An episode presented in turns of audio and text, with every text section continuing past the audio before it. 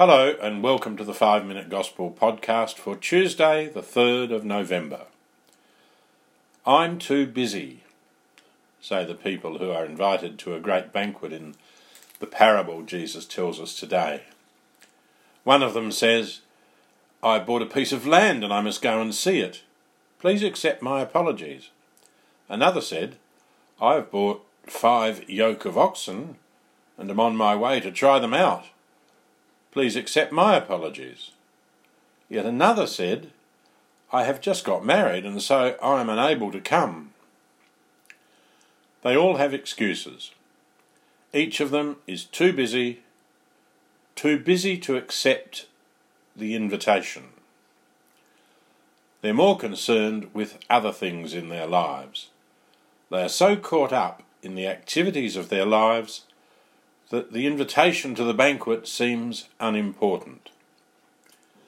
As always, of course, when we read a, a, gospel and a parable of Jesus, it's not just about them, it's also about us.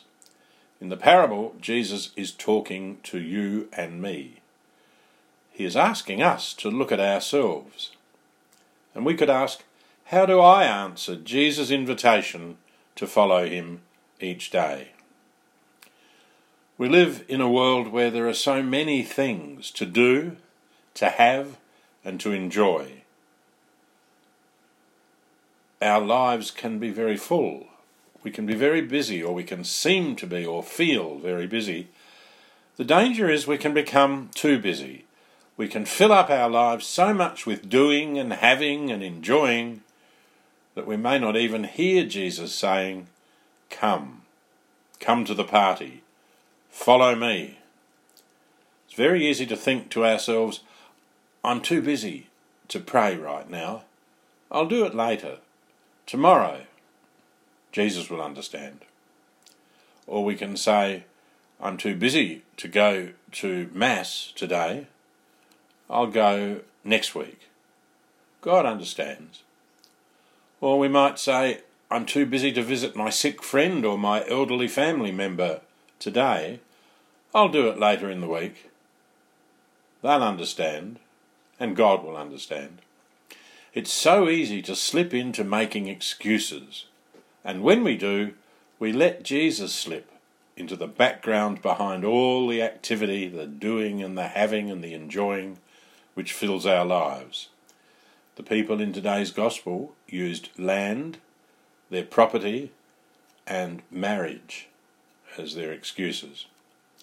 It's worth asking ourselves, asking ourselves, what are my excuses for not putting Jesus at the centre of my life each day? What are my excuses? Pope Francis, in his letter on holiness in the world, warns us. He says, The presence of constantly new gadgets, the excitement of travel, and an endless array of consumer goods at times leaves no room for God's voice to be heard. We're overwhelmed by words, by superficial pleasures, and by an increasing noise. Then he asks a very challenging question. How can we fail to realise the need to stop this rat race and to recover the personal space needed to carry on a heartfelt dialogue with God? How can we fail to realize the need to stop and to pray, is what he means. Of course, there's that old saying, isn't there? Old but true if you're too busy to pray, you are too busy. If we are too busy to hear Jesus calling us, if I am too busy to hear Jesus calling me, then I am too busy if we're too busy to spend time with Jesus each day, we're too busy. If we're too busy to care about other people each day, we're too busy. You and I need to stop this rat race and to recover the personal space needed to carry on a heartfelt dialogue with Jesus, the personal space needed to spend time with Jesus in prayer. If I am too busy to pray, then I am too busy. God bless you all.